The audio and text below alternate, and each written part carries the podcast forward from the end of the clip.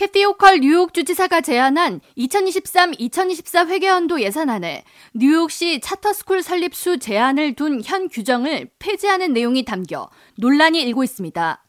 새 예산안에는 뉴욕주에 460개의 차터스쿨 수를 제한하는 현 규정은 그대로 유지하되 뉴욕시의 차터스쿨 수의 상한선을 없애는 내용을 포함하고 있으며 해당 계획이 실현될 경우 뉴욕시 외의 뉴욕주에서 사용하지 않은 약 85개의 차터스쿨 설립 권한이 사실상 뉴욕시 차터스쿨 건립 허가로 이어질 것이라는 전망입니다.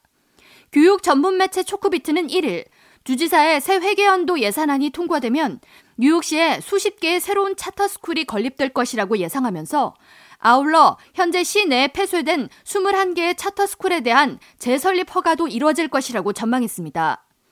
차터스쿨은 대안교육을 통해 예술이나 수학 등 특정 과목을 집중적으로 가르치는 독립적인 학사 운영권을 가지면서 시 교육 예산으로 운영되기 때문에 입학 경쟁률이 높습니다. 이에 반해 지난 5년간 뉴욕시 공립학교를 떠난 학생 수는 12만 명으로 공립학교 재학생 감소는 앞으로도 꾸준히 이어질 것이란 전망입니다. 줄리오 뉴욕주 상원 의원이자 뉴욕시 교육 상원위원회 위원장은 1일 성명을 통해 캐시 호컬 뉴욕 주지사의 새 회계연도 예산안대로 뉴욕시의 차터스쿨 설립 허가 제한을 폐지한다면 공립학교와 차터스쿨 사이의 재학생 비율 균형이 깨질 것이고 이는 공립학교 운영에 상식을 벗어난 결과를 초래할 것이라고 우려를 표했습니다. 뉴욕시 교사노조 대표 마이클 멀그루 역시 주지사의 제안에 날선 비판을 제기했습니다. 멀그루는 뉴욕시의 교육 예산은 실제 공립학교로 가야 하며 교육 예산이 차터스쿨로 더 가게 되면 이는 결과적으로 다수의 많은 뉴욕시 어린이들과 청소년들에게 피해를 주는 것이라고 맞섰습니다.